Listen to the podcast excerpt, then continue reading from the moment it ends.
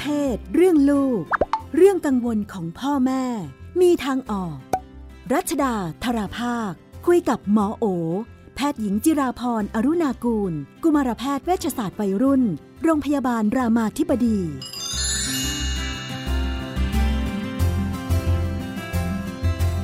ช่วงเรื่องเพศเรื่องลูกนะคะ เราก็ทักทายกับคุณหมอโอ สวัสดีค่ะ ค่ะ สวัสดีค่ะพี่นุ่เรานก็เจอกันเป็นประจำทุกสัปดาห์นะคะ วันนี้ก็มีเรื่องราว นานาชนิดของครอบครัวมาฝากกันอ่าอันนี้เป็นปัญหาของคนวัยทำงาน ว่าน้องเป็นสาวสองนะคะเรียนอาชีวะอยู่ แล้วก็อยู่กับแม่ที่บ้านต่างจังหวัด น้องก็เที่ยวเล่นไม่ค่อยจะดูแลบ้าน ไม่ค่อยจะดูแลแม่อยู่ไม่ติดบ้านนะคะ เที่ยวเล่นใช้เงิน ทั้งที่เนี่ยตัวเองคุณที่บ่นเนี่ยนะคะ ก็บอกว่าตัวเองก็ทำงานแล้วก็ส่งเงินไปให้ที่บ้านส่งไปให้แม่ แม่ก็ให้น้องนี่แหละอ่าแต่โทรไปทีไรแม่ก็บ่นเรื่องน้องนี่แหละ อืมอืมบอกว่าน้องสร้างปัญหาตลอด เคยคุยกับน้องนะคะ เรื่องปัญหา น้องก็เออเอออออเออเออแล้วก็ไม่มีอะไรดีขึ้น อืม ทุกอย่างเหมือนเดิมทำยังไงดีหนึ่งน่าจะรู้สึกว่าแม่เป็นทุกข์อืมอืมสองพอให้ตังค์แล้วมันก็ไหลไปแบบนี้น้องก็ยิ่งทะเลถลายไม่รับผิดชอบกันสักทีค่ะอืม ก็พอดีไม่ได้บอกอายุอะไรอย่างนี้เนาะค่ะก็ก็ไม่แน่ใจแต่ว่าอ่าหลักๆเนี่ยคือจะทำยังไงให้แม่เข้าใจเนี่ย หมายถึงแม่อายุแม่เหรอ ไม่อายุน้องว่าแบบน้องเรียนป็อาชีวะน้องอ๋อเรียนอาชีวะก็น้องคืวัอยรุ่นน้องวัยรุ่น จริง ๆ แทนที่จะไปทำให้แม่เข้าใจเนี่ย อาจจะต้องไปเข้าใจแม่ก่อน ว่าแม่คิดอะไรเนาะซึ่งมันก็ทุกอย่างที่อ่านมันก็เป็นเหมือนเราไปคิด แทนเนาะว่าเป็นแม่ตามใจเป็นเพราะว่าแม่เห็นว่าเป็นลูกคนเล็ก หรือว่าแม่เห็นว่าเป็นสาวสองหรือเปล่าอะไรอย่างเงี้ยเนาะประเด็นคือเราเราอาจจะลองไปฟังแม่ก่อนนะว่าที่เขาตามใจน้องอยู่เนี่ยเขาตามใจเพราะอะไรบางทีอาจจะมีอะไรที่เป็นเบื้องลึกกว่านั้นก็ได้นะคะมันจะเป็นไปได้ก็ได้ที่เราจะสงสารที่น้องแบบแตกต่างาจากคนอื่น หรือเขาอาจจะแบบรักมากอะ่ะ ราะว่าจริงๆน้องอาจจะขี้อ้อนอะไร คืออันเนี้ยต้องไปเข้าใจแม่ก่อนว่าเขาเขาทำอะเพราะอะไร อะไรที่ทำให้เขาก็ตามใจน้องแบบที่มันก็อาจจะไม่ควรเนาะค่ะเดียวกันเนี่ยพอเราเข้าใจแม่แล้ว เราจะชวนแม่คุยได้ว่าเออการที่เรารักลูกแล้วเราตามใจเนี่ยมันมีผลยังไง มันทำให้เกิดผลอะไรกับน้องอ มมันดีไม่ดีกับน้องยังไง การที่แม่ตามใจ อันเนี้ยหมอคิดว่ามันก็อาจจะพูดคุยกับแม่ได้ มันประเด็นมันอาจจะเป็นที่ไปฟังแม่ก่อนอะอืว่ามันแมีไหมมันมีจิตวิทยาของลูกคนเล็กคนโตอะไรอย่างนี้ไหมเรามักจะเจอว่าพอเป็นคนท้ายๆคนเล็ก ๆ เนี่ยแม่ก็จะรักเอาใจตามใจ ก็มีมีว่าแล้วลูกคนเล็กก็จะมีลักษณะแบบหนึ่งในหลายบ้านที่อาจจะถูกอ่าสที่เราปก็อยจะเจหน่อยอ่าก็เป็นไปได้คือ ก็แล้วแต่บางทีลูกคนเล็กก็จะรู้สึกเหมือนกับน้องที่ยังทำอะไรไม่ค่อยได้อ่าก็จะจะแม่ก็จะปกป้องเยอะหน่อย ถ้าเทียบกันกับพี่ๆใช่ไหมคะแล้วก็ในทางทฤษฎีเนี่ยเขาพบว่าพอพอเลี้ยงลูกคนเล็กมันจะเลี้ยงแบบสบายๆขึ้นคือด้วยความพ่อแที่มันเริ่ผ่านมาแล้วอ่าอ๋ออ่าวิธีผ่านเลี้ยงอะไรต่ออ่าอะไรวิธีด้วยเลี้ยงค่ะอะไรมาแล้ว ก็จะเลี้ยงแบบสบายๆขึ้นจนบางทีก็อาจจะดูปล่อยปละละเลยขึ้น ก็จะเลี้ยงแบบ สปอยมากขึ้นตามใจมากขึ้น แล้วก็เพราะว่าบางทีอาจจะไปสัมพันธ์กับปู่ย่าตายายก็แก่ขึ้น เวลามีลูกคนเล็กอ่าการที่มีหลานตัวเล็ก ๆ อะไรอย่างเงี้ยกับปู่ย่าตายายที่อายุเยอะก็อาจจะทำให้สปอยง่ายขึ้น เป็นศูนย์กลางของบ้านไปอ่าไปสู่การบ้านของหมุนบ้านหมุนรอบน้องคนเล็กอ่าก็แล้วก็เป็นวิธีคิดว่าคือบางทีในสังคมเราก็จะเป็นวิธีคิดแบบเขาเรียกว่าอะไรอะเป็นพี่ต้องเสียสละอะไรอย่างเงี้ย มันก็จะทำให้แบบสังคมอื่นเขาไม่คิดเหรอ ไม่นะ ฝรั่งเขาก็จะมองเรื่องความเท่าเท่ากันน่ะอ่าแล้วก็จะมองอย่างเรื่องสิทธิ์อย่างเงี้ยเขาก็ไม่แบบต้องเสียสละให้น้อง อะไรอย่างเงี้ยมันมันมันก็ฝรั่งเขาก็ไม่สอนอย่างนั้นอ่าเขาก็จะสอนให้คำนึงถึงสิทธิ์ใครเล่นก่อน ใครเล่นหลัง น้องจะเล่นก็มาขอก่อน พี่ไม่ให้ก็เป็นสิทธิ์ของพี่อะไรเงี้ยมันก็เป็นเป็นพื้นฐานเป็นพื้นฐานความความคิดที่อยู่ในการสอนใช่ของเราในถูกชีวิตประจำวันจริงๆเนาะใช่ไม่งั้นมันก็จะแบบให้น้องหน่อยแค่ต้องนี้น้องเอก่งอนอะเราเป็นต้องน้องพี่ก่อนต้องเสียสละอะไรอย่างเงี้ยหรือแบบเดี๋ยวน้องก็ร้องไห้หรอกเพราะว่าน้องยังเล็กใช่ไหมน้องก็จะโวยวายร้องไห้ให้น้องไปก่อนเดี๋ยวน้องร้องเงี้ยมันก็ทำให้แบบ เออมันก็คนเล็กก็จะถูกสปอยเยอะอะด้วยวิธีแนวคิดแบบเนี้ยนะคะ ก็อ่าก็คิดว่าไปไป ก็ก็ก็เป็นไปได้ที่อะเรื่องลูกคนโตลูกคนเล็กอะไรอย่างเงี้ยแล้วก็มันก็เป็น character ด้วย จริงๆก็อาจจะไม่ได้เกี่ยวกับแค่ความเป็นลูกคนไหน แต่ว่ามันก็จะเกี่ยวกับ character ของเด็ก ถ้าลูกคนเล็ก character เป็นแบบเด็กขี้อ้อนอก็อาจจะถูก spoil เยอะหน่อย หรือหลายครั้งเด็กก็เรียนรู้จากการตอบสนอง เช่น พอร้องไห้ พองอแง ก็จะถูกตามใจเนี่ยเด็กก็จะพัฒนาตัวเองมาเป็นคนขี้อ้อนงอแง เพราะว่ามันก็เรียนรู้ผ่านการตอบสนองของผู้ใหญ่ ก็ทำให้ลูกคนเล็กอาจจะถูก spoil เยอะได้ มีแนวโน้มจะเป็นแบบนั้นอ่างั้นมาอันนี้บ้างดูต่อเนื่อง มีหลานชายอายุห้าขวบ อันนี้เนี่ยใช้วิธีเรียกร้องด้วยการกรี๊ดเวลาไม่ได้อะไรก็จะกรี๊ดและลงไปดิ้นดิ้น นี่ก็สงสัยอีกอหลานชายนี่กรี๊ดขนาดนี้เนี่ยมีแนวโน้มจะโตไปเป็นสาวไหมเนี่ยทำยังไงดีอแล้วก็ไม่ได้เป็นพ่อเป็นแม่เขาด้วยเนาะอันนี้เป็นเป็นคุณลุงคุณอาอะไรสักอย่างแกก็บอกว่าไม่ได้อยู่กับหลานตลอด แต่ก็ดูดูแล้วเนี่ย พ่อแม่ก็เหมือนไม่รู้จะทำยังไงเนาะก็เลยเนี่ยลูกถึงได้กรี๊ดกรี๊ดดิ้นดิ้นอยู่แบบเนี้ยค่ะ อืมก็เอาเอาตอบเรื่องกรี๊ดจะเป็นสาวก่อนเนาะเอาจริงเวลา เราเด็กเห็นเด็กแรกเกิดเนี่ย ก็ร้องกรี๊ดเหมือนกัน แว่แว่แล้วก็ไม่สงสัยเนาะเออว่าเขาจะเป็นสาวหรือเปล่า มันก็เป็นธรรมชาติอะที่เด็กเขาก็จะแบบแหกปากร้องร้องแบบเพื่อให้รับการช่วยเหลืออะไรเงี้ยมันก็มันก็เป็นธรรมชาติของเด็กห้าขวบ ที่ก็จะลงไปกรีดไปโวยวายอารวาสได้ อันนี้สำคัญก็คือว่ามันมีขั้นตอนก่อนหน้านั้นไหม ไม่ใช่ไม่ใช่เด็กทุก หรือว่าเป็นลักษณะนิสัยเด็ก เป็นลักษณะการเรียนรู้ของเด็ก เด็กก็เรียนรู้ให้ตัวเองรอดพี่นุ่นก็คือทำอะไรแล้วทำให้ตัวเองรอดอะทำเราได้ผลเนี่ยไอ้ตรงนั้นมันก็จะเป็นวิธีการเรียนรู้ สมมติอยากได้อะไรเนาะขอเฉยๆไม่ได้ ลงไปดิ้นเราได้เนี่ย เด็กก็จะลงไปดิ้นบ่อยขึ้นมาก ๆ ก็เขาก็เรียนรู้ผ่านการตอบสนองของผู้ใหญ่ สมมุติว่าแบบเราเราเราผู้ใหญ่ส่วนใหญ่ก็จบด้วยการลงไปดิ้นของเด็กจริง ๆ ด้วยความที่แบบ ไม่รู้จะไปยังไงต่อ ไม่อยากให้เขา เพราะผู้ใหญ่จะมีความเชื่ออย่างนี้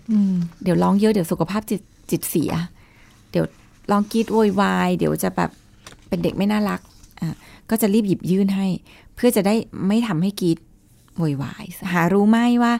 ยิ่งทำแบบนั้นน่ะยิ่งทำให้เกิดการกรีดอารวาสโวยวายเพราะว่า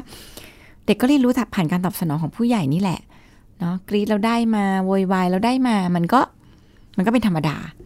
ที่ที่เขาจะแบบได้สิ่งนั้น แล้วก็เขาก็ใช้วิธีนี้แหละ ในการควบคุมพ่อแม่นะคะนั้นหน้าที่ของเราก็คือ ก็เข้าใจว่าเวลาเด็กมีความต้องการอะไรเขาเขาก็ใช้วิธีแบบนี้ได้ หน้าที่ของเราก็คือมีหน้าที่เฟิร์มว่ามันไม่ได้ firm ด้วยความเข้าใจนะ ไม่ firm ด้วยการด่าอาละวาดอะไรอย่างนี้ใส่ ก็แบบเออแม่เข้าใจลูกมันเสียใจเนาะมันไม่ได้ อย่างเงี้ยก็ก็ก็ก็แสดงความเข้าใจความรู้สึก เด็กที่เขารู้ว่าร้องไปยังไงอะเขาก็ไม่ได้อยู่ดีเนี่ยเขาจะร้องสั้นลง เขาก็รู้แหละ เขาก็ฉลาดอะว่าร้องไปแล้วเหนื่อย เขาก็จะร้องสั้นลง กับอีกอันนึงก็คือช่วยทำให้เขาใช้วิธีดี ๆ ลงไปร้องมันไม่ได้อะ แต่เขาอยากได้เขาทำยังไงเท่าถึงจะได้ เขามาขอแม่เออพูดดีๆ ฟังแม่แม่ฟังเข้าใจแม่ให้ได้ง่ายขึ้น หรือมันไม่ได้จริง ๆ ก็อยู่กับความรู้สึกของลูกที่ลูกจะผิดหวังที่ไม่ได้ อย่างเงี้ยค่ะ ก็จะซับซ้อนอยู่เหมือนกันเนะแปลว่าถ้ามีกรีดครั้งแรกเนี่ย ปล่อยปล่อย ปล่อยให้ดิ้นไปจะไม่มีครั้งต่อไปถ้าไม่ได้ ก็ไม่ต้องปล่อยให้ดิ้น แต่ว่าเราก็ไปอยู่กับลูกอะอยู่แบบแสดงความเข้าใจมันเสียใจเนาะลูก มันไม่ได้ อ่าร้องไห้ได้ลูก แล้วหายร้องไห้เสร็จแล้วเดี๋ยวไปเล่นกันเนาะนี่คือยืนยันว่าไม่ให้ เออ ก็ถ้าเราถ้าถ้ายังไงไม่ได้ อ่า ถ้ายังไงก็ไม่ได้ เช่น จะเล่นมีดอย่างเงี้ยหมดยังไงก็ไม่ได้ก็ทำแบบเนี้ยก็เฟิร์ม แต่อยู่กับลูกไม่แบบทำไมเป็นเด็กงอแงแบบนี้ดูต้องใช้สติเยอะเหมือนกันเนาะทำไมแบบสำหรับผู้ปกครอง คือถ้าเข้าใจในสถานการณ์แบบว่า ถ้าเข้าใจหลักการพี่นุ่น เราก็จะไม่ค่อยมีอารมณ์ ถ้าเราเข้าใจหลักการว่า เด็กเขายังสื่อสารไม่ได้อะเขาก็เขาก็จะใช้วิธีนู้นวิธีนี้สื่อสารกับเราอะถ้าเรามองว่าเนี่ยคือวิธีการสื่อสารนะเราก็จะไม่มีอารมณ์ คือบางทีเราชอบบวกไปกับ คือเราชอบไปตัดสินไงไปตีความว่า เอาแต่ใจ ใช้อารมณ์ เป็นเด็กขี้โวยวายอะไรอย่างเงี้ยมันจะเริ่มมีอารมณ์ละแต่เราเข้าใจว่ากำลังสื่อสารกับเรา เพียงแต่มันเลือกวิธีสื่อสารไม่ถูกอะ พูดก็ยังไม่เก่ง มาอ้อนก็ยัง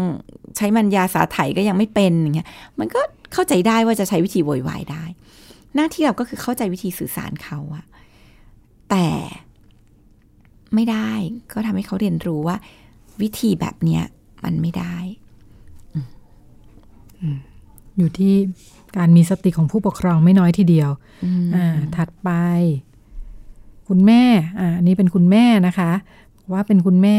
ยังสาวเนาะยังสาวคือใกล้จะสี่สิบแล้วล่ะอ่าก็รักการออกกำลังกายก็ชอบแบบวิ่งออกกำลังกายตอนเย็นๆหันไปลูกชายอายุสิบห้านั่งอ้วนอยู่เลยเล่นมือถือ ชวนไปออกไปวิ่งออกกำลังกายด้วยกัน ลูกบอกว่า ไม่เอาอายไม่ไปกับแม่อืมอืมทำยังไงดีให้ลูกขยับขยื่นแล้วจริงๆก็แม่ก็อยากได้เพื่อนวิ่งด้วยเนี่ย อืมก็อันที่หนึ่งก็กำหนดเวลามือถือ นี่เพิ่งเขียนลงเพจไปเองวันเนี้ยว่าปัญหาของทุกครอบครัวเออคือคือมันจะแบบ คือตับใดที่มีมือถือมันจะไม่ทำอย่างอื่นพี่นุ่นเพราะว่ามันสนุก นี่คือความสุข ความสนุก ความท้าทายการมันคือทุกสิ่งอย่าง เออมันคือการตอบสนองความต้องการพื้นฐานของมนุษย์อะมีเพื่อนที่ก็อยู่ในนี้มีเนาะเพื่อนมรู้สึกตัวเองเป็นคนสำคัญ รู้สึกตัวเองได้รับการยอมรับ รู้สึกว่าฉันใช้ได้ รู้สึกว่าฉันเก่ง ทุกอย่างเลย ที่เป็นความต้องการพื้นฐานของมนุษย์เนี่ยไอ้นี่ก็มอบให้ได้ เพราะฉะนั้นเนี่ยเมื่อไหร่ก็ตามที่เขามีมือถืออยู่กับตัว เขาก็จะไม่เลือกทำอย่างอื่นยกเว้นเด็กที่ฝึกมาดีมากจริงเพราะฉะนั้นอันดับแรกที่แนะนำให้ทำก็คือกำหนดเวลาหน้าจอ ว่าได้แค่นี้ ที่เหลือเดี๋ยวพอเขาเบื่อ เขาก็จะหาอะไรทำเอง ซึ่งมันอาจจะหมายถึงการเลือกมาวิ่งกับแม่ เมื่อไม่มีหน้าจอ แต่ต้องเอามือถือให้มันมีเวลาหยุดก่อน คนสฝึกองตั้งแต่เล็กๆเลยเนาะต้องฝึกตั้งแต่เล็กๆ แล้วก็สองก็คือว่า เวลาที่เราจะคุยกันด้วยเรื่องของ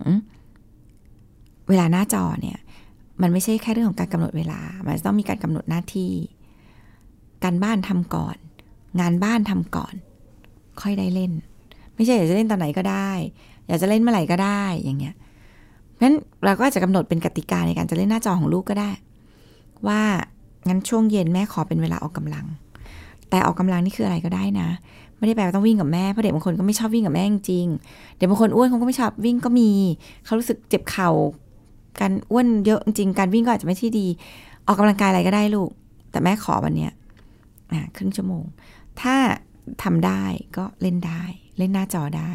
สมมติออกกำลังกายเป็นช่วงเย็นเราอาจจะเป็นของวันพรุ่งนี้ก็ได้นะ เพราะว่าวันนี้เขาอาจจะต้องเล่นกลางวันอะไรเงี้ย อ่าถ้าวันนี้ออกกำลังกายสำเร็จพรุ่งนี้ก็คุยเรื่องหน้าจอได้ตามเวลาเลยก็คุยกันเป็นกติกา ถ้าเราคิดว่าอะไรสำคัญ อะไรจำเป็นกับลูก อย่าปล่อยลูกเลือกทั้งหมด เพราะเขาจะไม่เลือก เขาก็จะเล่นหน้าจอแล้วเขาก็จะอ้างไปกับแม่ พอพักหนึ่งไม่ต้องไปกับแม่ก็ได้ไปคนเดียวก็จะร้อนเหนื่อย เจ็บเข่าอะไรมันก็จะมีข้ออ้างไปหมดอะเพราะว่าใจมันจดจ่ออยากเล่นหน้าจออยู่กับเกม เพราะฉะนั้นก็กำหนดเวลาหน้าจอเก็บ เป็นเวลากำหนดหน้าที่ที่ควรจะต้องทำเพื่อจะได้เล่นหน้าจอนะคะแล้วก็ให้อิสระในการเลือก การออกกำลังกายไม่ต้องวิ่งอะไรก็ได้ ที่เขาถนัดที่เขาแฮปปี้จะทำแต่ต้องทำ คือถ้าถ้าเออมองแล้วเรื่องการกำหนดเวลากับหน้าจอเนี่ยไม่ใช่เรื่องง่ายเลยนะสำหรับเด็กเนาะเรายังรู้สึกเลยว่าอุ้ยขนาดโตๆแล้วเนี่ยไม่ง่ายไม่ใช่ง่ายค่ะที่เราจะแบบว่าวางหน้าจอกับไม่อะไรบางทีเราก็รู้ง่ายเลยว่าค่ะมันใช้เวลาใช้สายตาของเราไร้นั่งสาคุยระกับสิ้นพี่นุ่นดีนี่ยังจับเป็นระยะอยู่เลย มันก็ไม่ง่ายแต่ว่าเราก็ต้องช่วยเขาอะเราก็ต้องช่วยเขาฝึก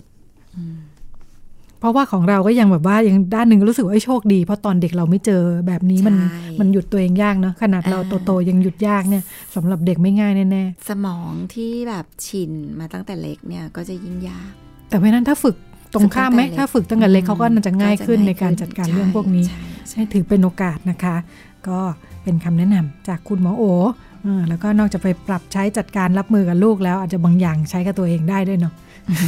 ค่ะค่ะ ก็เป็นช่วงที่นำมาฝากกันนะคะ แล้วก็วันนี้เรื่องเพศเรื่องลูก หมดเวลาแล้วค่ะ พบกันใหม่กับดิฉันและก็คุณหมอสัปดาห์หน้าสวัสดีค่ะค่ะ ตอบทุกข้อสงสัยเรื่องเพศเรื่องลูกที่ Thai PBS Podcast